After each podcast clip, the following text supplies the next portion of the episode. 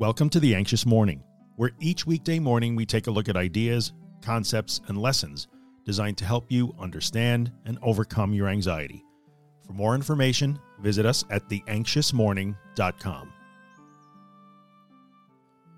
Yesterday, I used this very common question as an example of a recovery question that you could work on answering on your own, allowing yourself to maybe get it wrong in the process.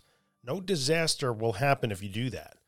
Today, I thought I might offer a short discussion on the principle behind the idea of sitting with anxiety, fear, or any emotion. Learn the principles, then apply them. It's way better than asking for specific instructions every time. So what does sitting with anxiety even mean? Is it literally stopping and plopping yourself in a chair or on the floor when anxious so you can fully experience anxiety? Well, sometimes it does look like that, but not automatically do yourself a favor and totally forget ever hearing the words sit with when it comes to anxiety. Instead, just use the word allow. Your job is not to sit with your anxiety, but to allow it without resistance. When it rears its head, you want to work on responding to it and relating to it in a new way. In many ways, not responding or reacting, just dropping the fight and the resistance and allowing it to come in whatever form it comes. And yes, that means even panic. Sometimes you can allow anxiety and fear without resistance by sitting quietly and doing nothing. I strongly encourage doing this sometimes when the context allows. It is an excellent, although challenging way to practice building this new recovery focused reaction to and relationship with anxiety. But while this is an excellent practice when you can do it, you can't always drop everything and sit down when anxious.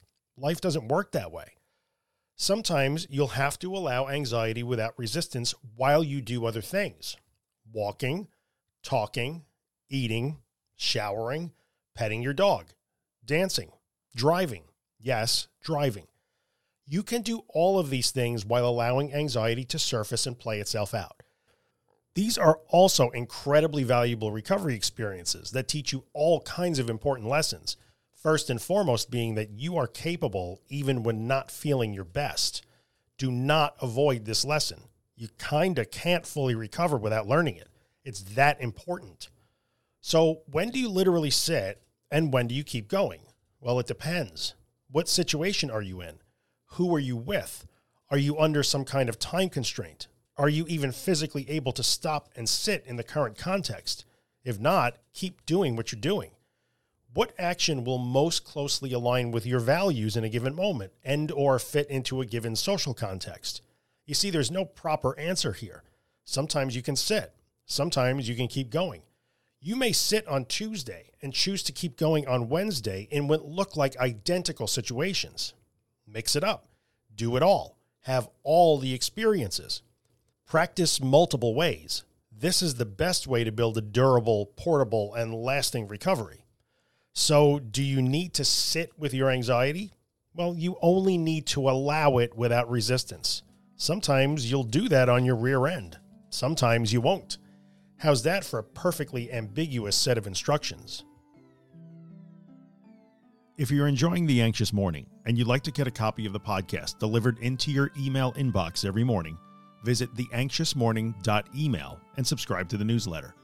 If you're listening on Apple or iTunes, take a second and leave a five star rating, maybe write a small review. It really helps me out.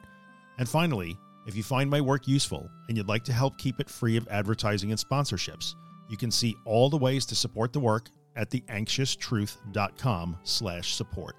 Thanks so much.